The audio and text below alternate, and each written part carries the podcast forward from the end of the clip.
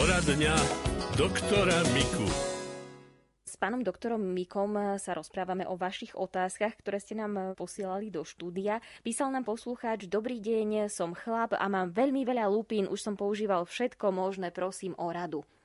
Tak tie lupiny sa u psoriatika tvoria vlastne z takých endogénnych dôvodov a niekedy sa ani nevieme dopátrať, ani pacient nám nepovie, niekedy povie, áno, to a to som spravila, za tým už týždeň sa mi zhoršilo.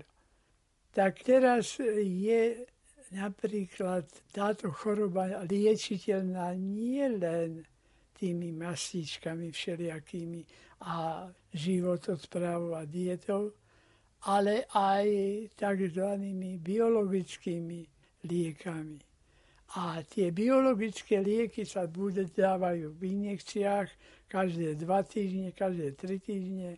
Sú rôzne, no podľa toho, aká tá biozlúčenina je, ale dá sa to úplne utlmiť Takže pacientovi to nikto neuvidí, ani lekár sa nedopátra nejakého ložiska a dlhé roky nebudú. No a to sme chceli vlastne. Tak ak tohto vieme docieliť, tak potom nám to stačí, keď pacient sa takto lieči. Len pretože tieto lieky sú prakticky veľmi drahé.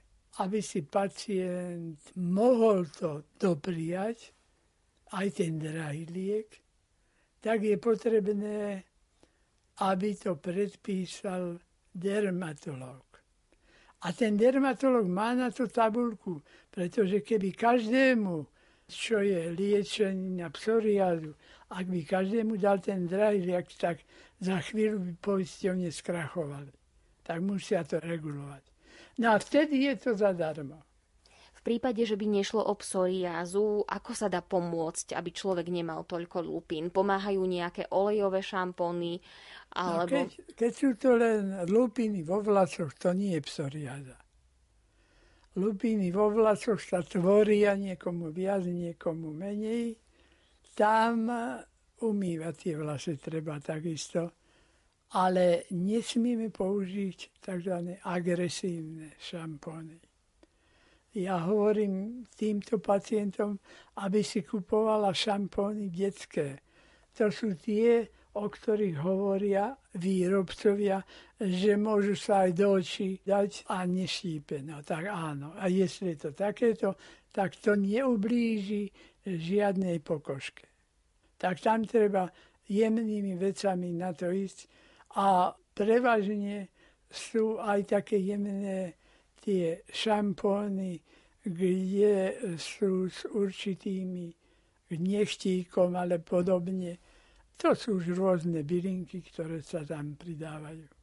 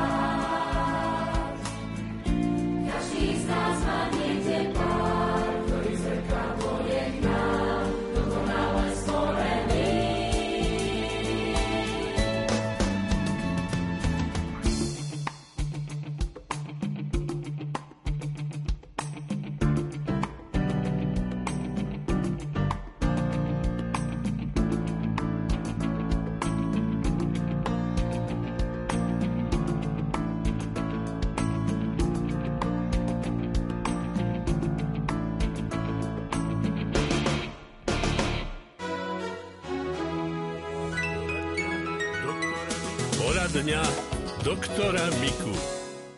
Pán doktor, ďalšia otázka sa týka svrbenia hlavy. Už viac rokov má veľmi svrbí hlava, nikto mi nevie pomôcť. Prosím, pomôžte, píše poslucháč alebo poslucháčka. Jestli sa tá hlava nevetrá, že povedzme stále nosí nejakú šatku alebo niečím to tak znemožní tú cirkuláciu vzduchu, tak už aj to je jedna z príčin. A druhá z príčin môže byť aj používanie nevhodných saponátov, ktoré potom pôsobia dráždivo nie len vtedy, ale aj neskoršie. Môže byť príčinou napríklad aj v lete, keď sa človek opáli, opáli sa mu aj pokožka hlavy, že by ho môže, svrbela? Môže. Môžeme opáliť aj vlasatú časť, ale Nemali by sme to tak drasticky, aby sme hlavu neprehriali, čiže 5 minút, 6 minút a tak dávať to tak dozovane. Nie naraz pol hodinu a prehriať hlavu a potom môže dostať dojdu krvácanie z mozgu. No rôzne nepríjemné veci by mohli prísť mamičky malých detí automaticky dávajú tie letné klobúčiky deťom alebo šiltovky, chránia im tú hlavu. Ako je to s dospelým človekom? Kto by mal nosiť pokrývku hlavy v lete alebo vtedy, keď je vyššia teplota? Ale teraz samozrejme nehovorím o nejakých 35 stupňových horúčavách, ale také tie klasické, povedzme do tých 30 stupňov. Tak priame opekanie e, lebečnej časti je nie zdravé ani pre mladého a celkom odolného človeka a preto pokrývku hlavy by mal mať aj mladý človek. No, ale tá pokrývka má byť taká deravá. Tie klobúčiky také, čo cez ne prievan ide, deravé, to sú správne. A na hlavu tiež čiapka ľahká, ktorá je taká vetrajúca, nie žiadne brigadírky, po ktorých zakrátko, keď niekto musí nosiť brigadírky, teraz už to nie je také časté, tak napokon došiel k plešatosti obyčajne. Aj v mladšom veku, lebo zaparili sa tie vlasy a bolo to vždy v takej zlej atmosfére, tie korienky vlasové, ktoré napokon prestali fungovať. Ak sa človek eh, veľmi potí v lete, ako často si môže umývať vlasy? Už sú aj tie šampóny, že na každodenné používanie, ale je to vhodné aj v tom lete, lebo tie vlasy sú potom vlastne viackrát mokré, že keď sa človek spotí, potom znovu si ich umie, tak opäť ich má mokré. Na druhej strane zase, no. aby ho ne, nesvrbela hlava, aký ju má spotenú. Záleží to na tom, ako si tú vlasatú časť zaprášime prachom, ktorý tam s tým potom spraví tú korpuskulárnu takú nečistotu, tak tam je dôležité, aby sme to robili len vtedy, keď je to nevyhnutné. Čiže ak si každý ide napríklad v letných prácach volá kedy v polnohospodárstve, pri žatvách, kde pri takej mláťačke e, stále bolo plno prachu, tam museli nosiť rúšky aj, aj vtedy, čo ni, ni, ani ne, ne, nevedeli, ako sa to volá. Ale museli to nosiť, lebo im išlo na zadusenie, keď to e, za chvíľu mali plný nos toho prachu, ktorý sa tam usadil. Tak tam aj každý deň. Ale keď niekto si tie vlasy nezašpiní za týždeň, tak aj týždeň. kto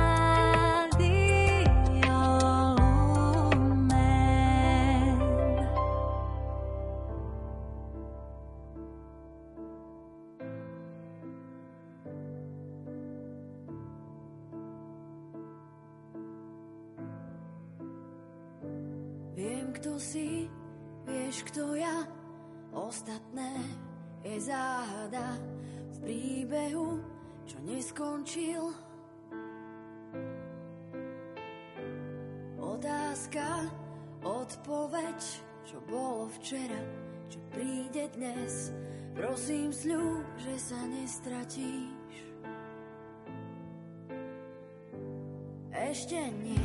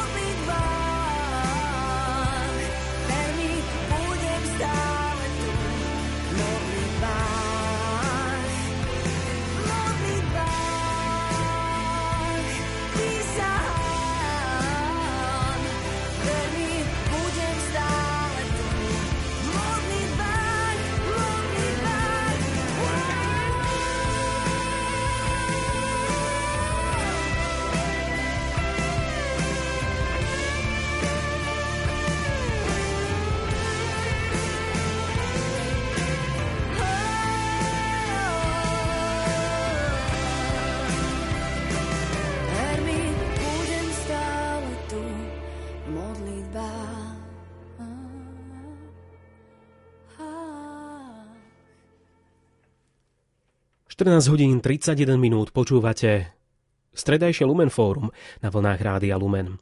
Dnes máme 1. decembra a 1. decembra je streda, tým pádom sa venujeme zdravotníckým témam a práve dnes si pripomíname Svetový deň boja proti AIDS. Ide o infekčné ochorenie, ktoré spôsobuje vírus ľudskej imunitnej nedostatočnosti.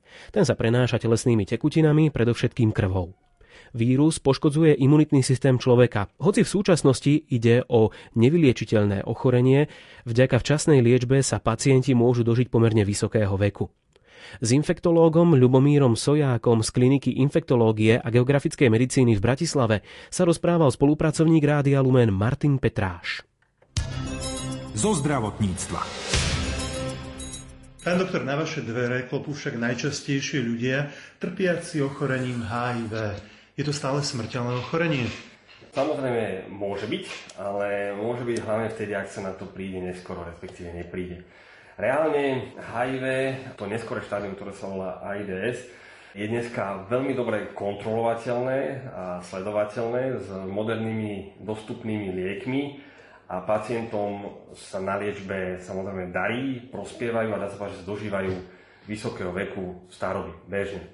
Problémom je, že je samozrejme časť pacientov, ktorá o tom nevie, že môže mať takúto chorobu, alebo sa na to nemyslí. A keď sa na to príde neskoro, tak tam samozrejme tá prognóza, ako s každou inou chorobou, ako je v onkológii a niekde inde, je horšia. Čiže dneska je snaha ideálne nezískať takúto infekciu, ale keď už človek má, tak aby sa na to prišlo a čím skôr adekvátne liečilo. Máme dostupné portfólio viacerých liekov, ktoré sa veľmi dobre znášajú a fungujú. Choroba je vo svete necelých 40 rokov A za ten čas sa prístup a možnosti liečby zásadne zmenili a to, čo platilo kedysi, že išlo o jednoznačne smrteľnú chorobu, tak dneska už neplatí. Je pravda, že veľa ľudí, pacientov o tom samozrejme nevie, čiže keď prichádzajú k nám, často sú, sú vystrašení, myslia si, že teda ich život končí a už ďalej sa nedá fungovať, ale samozrejme, že to tak nie je, snažíme sa im to vysvetliť, máme tu aj pomocníkov, e, psychológa, psychiatra v tých náročnejších situáciách, ale teda aj my sme takí mini psychológovia. Je pravda, že tí pacienti sa potom po niekoľkých mesiacoch alebo po čase naučia, alebo našou snahu, aby sa naučili s tou chorobou žiť, pretože platí, že je stále nevyliečiteľná, ale veľmi dobre kontrolovateľná. Takže pacienti pribúdajú, ale je to aj tým, že sú úspešne liečení a dožívajú sa vysokého veku. Ako to vyzerá s ich liečbou prakticky? Chodia na nejakú infúznu liečbu, terapie, prípadne musia byť u vás hospitalizovaní? Užívajú denne tabletkovú formu. Tie jednotlivé tabletky ide stále o kombináciu viacerých liekov ale dnešnými úspešnými technologickými postupmi sa dokážu tieto e, lieky schovať do, do jednej tabletky, čiže väčšina pacientov dneska užíva jednu tabletku a dá sa povedať, že užívajú raz denne jednu tabletku a hotovo. Niektorí užívajú viaceré samozrejme a, a prichádzajú zo zahraničia teraz a dostupnej dobe budú e, aj u nás e, dostupné liečiva vo forme depotných, čiže vo forme injekcií. To znamená, že pacienti, by, ktorí majú problém s užívaním dlhodobých tabletiek, tak e, dostanú injekciu, konkrétne dve injekcie do, do ramena, dvoj- alebo trojmesačných intervaloch. Takže tie možnosti liečby e, sa významne zlepšili. Tá liečba nemá také vedľajšie účinky, ako mala v úvode, keď pacienti boli práve limitovaní týmito vedľajšími efektami liečiva a boli nutení ich e, vysadiť. Liečiva sú účinné, čiže potlačajú množenie HIV vírusu, a tým pádom e, človek pod vplyvom týchto liekov vlastne prežíva, infekcia je kontrolovaná a tie možnosti liečby sú neporovnateľné s minulosťou. Podobne to je určitý takýto boom e, v rámci liečby, sme zaznamenali v rámci liečby hepatitít. Dá sa povedať, že infektológia je veľmi moderný, prospievajúci obor a dá sa povedať, že aj COVID, čo je našou parketou, je tiež jedna z diagnóz, ktorá sa tie postupy a možnosti sa významne zlepšujú a vyvíjajú. うん。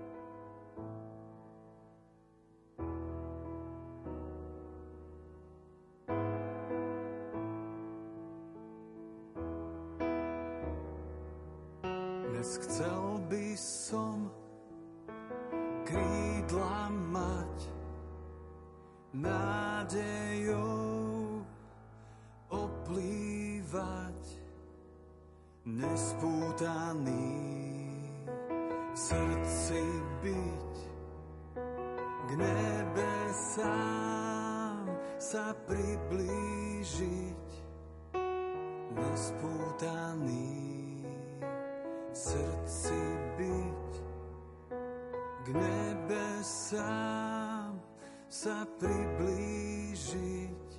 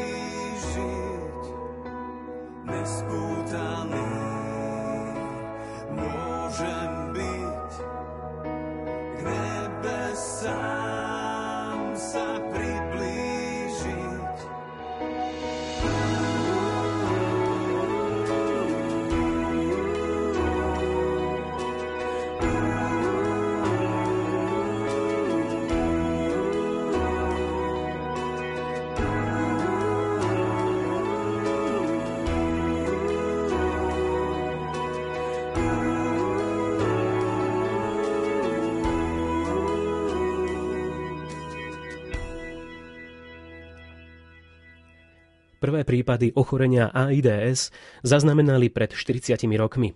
Bez liečby je priemerná doba dožitia 8 až 10 rokov od infikovania sa vírusom HIV.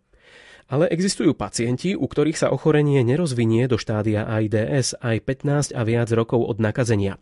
Iní zase zomreli do roka rozhoduje veľa faktorov. Viac prezradil infektológ Ľubomír Soják z kliniky infektológie a geografickej medicíny v Bratislave spolupracovníkovi Rádia Lumen Martinovi Petrášovi. Povedzme si možno, aké sú prejavy tohto ochorenia. Sú také tri štádia, alebo tri fázy. Jednak je tá prvotná, kedy sa človek e, infikuje, tak tie sa môžu e, prejaviť e, takými chrípkovými, takými nešpecifickými. Je to väčšinou akoby chrípka mimo chrípkového obdobia klasického, čiže niekedy v lete, e, na jar alebo podobne. Čiže môžu byť vysoké teploty, môžu byť nejaké výrážky a väčšinou teda po nejakom takom rizikovom kontakte teda človek už môže si byť vedomý, že by teda mohlo takéto niečo nastať. Tak e, to sú tie prvotné prejavy. Potom tieto prejavy ustanú a človek dlhé roky nemá, nemá žiadne symptómy. E, vtedy tá infekcia zrejme v tele postupne vyčerpáva imunitný systém človeka a objavujú sa varovné symptómy. To sú časté infekcie, pacient môže mať e, časté hnačky, môže chudnúť, e, rôzne prejavy kožných chorób, kožných infekcií a sú určité varovné symptómy aj v laboratórnych ukazovateľoch, klinických, ale to už mal vidieť lekár, všeobecný alebo iný špecialista, kedy teda myslí, že by mohlo byť za tým takéto niečo.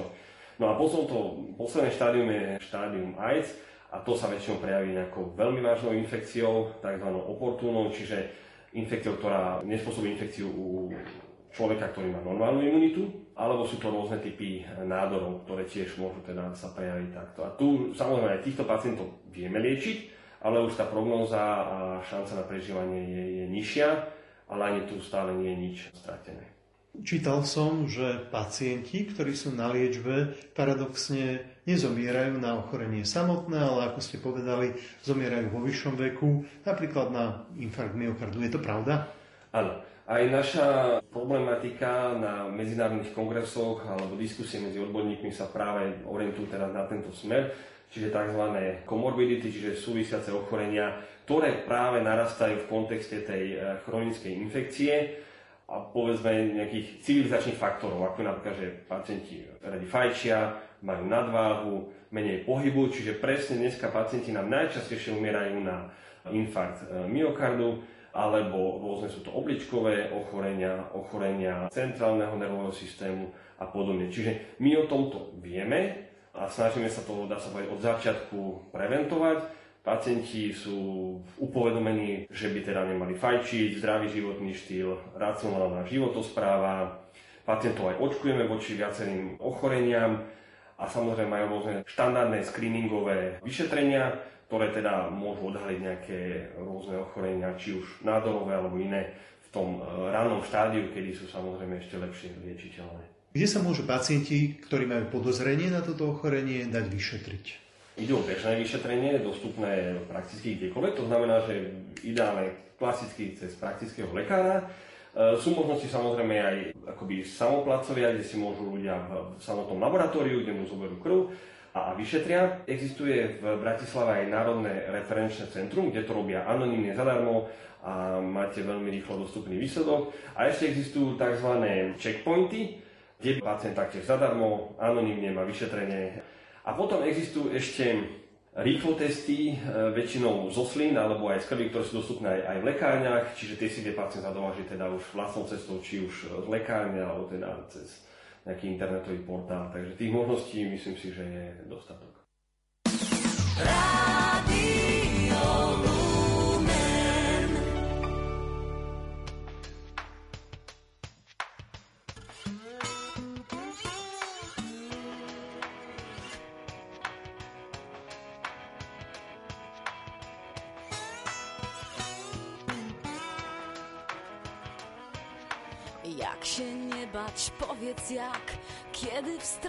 żyje świat. Zaufaj Panu już dziś. Jak uwierzyć, powiedz mi, kiedy już nie wierzę w nic. Zaufaj Panu już dziś. Jak mam kochać, powiedz jak, kiedy rani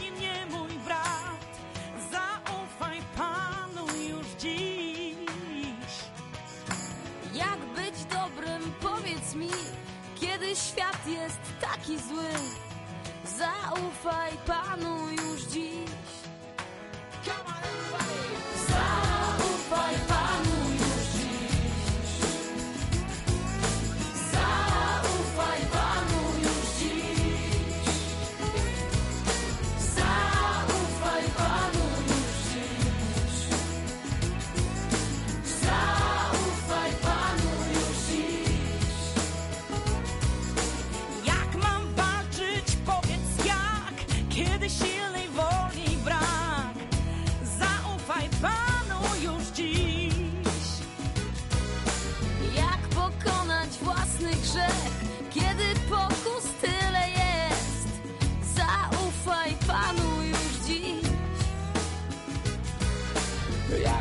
Cieszyć, powiedz mi, kiedy płyną gorzkie łzy.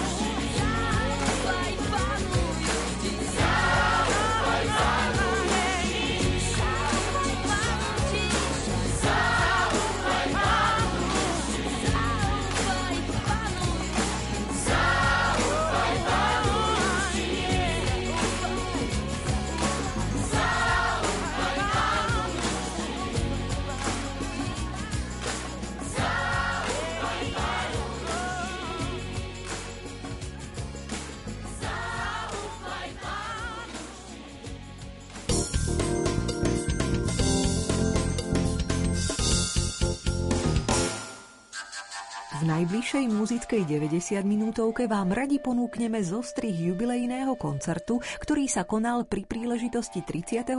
výročia založenia mužskej speváckej skupiny Rodokmeň. Viac sa dozviete v relácii Fujarôčka moja už dnes večer o 21. Relácii História a my sa chceme zamerať na dejiny školy, ktoré osobnosti stáli pri jej zrode a vývoji do dnešných čias. Povieme si, akými radosťami a starostiami táto cirkevná vzdelávacia inštitúcia prešla a prechádza. Priblížime si duchovný život celého spoločenstva zamestnancov, rodičov a žiakov školy a ich mimoškolskú činnosť a budeme uvažovať aj nad významom katolického školstva na Slovensku. Nalaďte si našu diskusnú reláciu vo štvrtok o 20. hodine. Špeciálnom vydaní muzickej 90 minútovky vám prinesieme rozhovor s hudobníčkou spievajúcou huslistkou Miriam Kaiser. Zaostríme na kvality čerstvo vydaného albumu Šalamúnova sieň. Súťažný 15-piesňový rebríček kresťanskej tvorby, za ktorý ste hlasovali, si odložíme na budúce. Viac sa dozviete vo štvrtok o 21. v relácii Gospel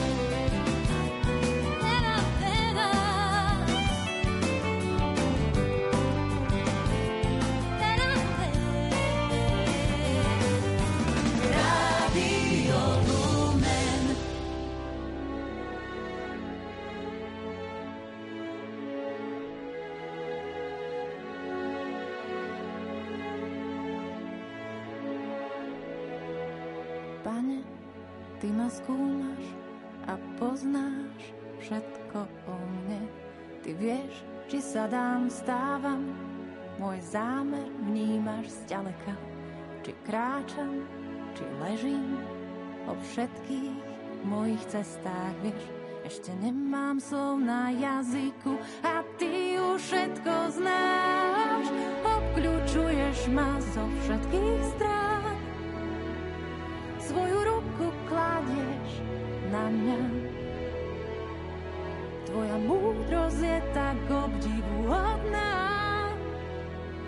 Je tak veľká, že nedosiahnem ju.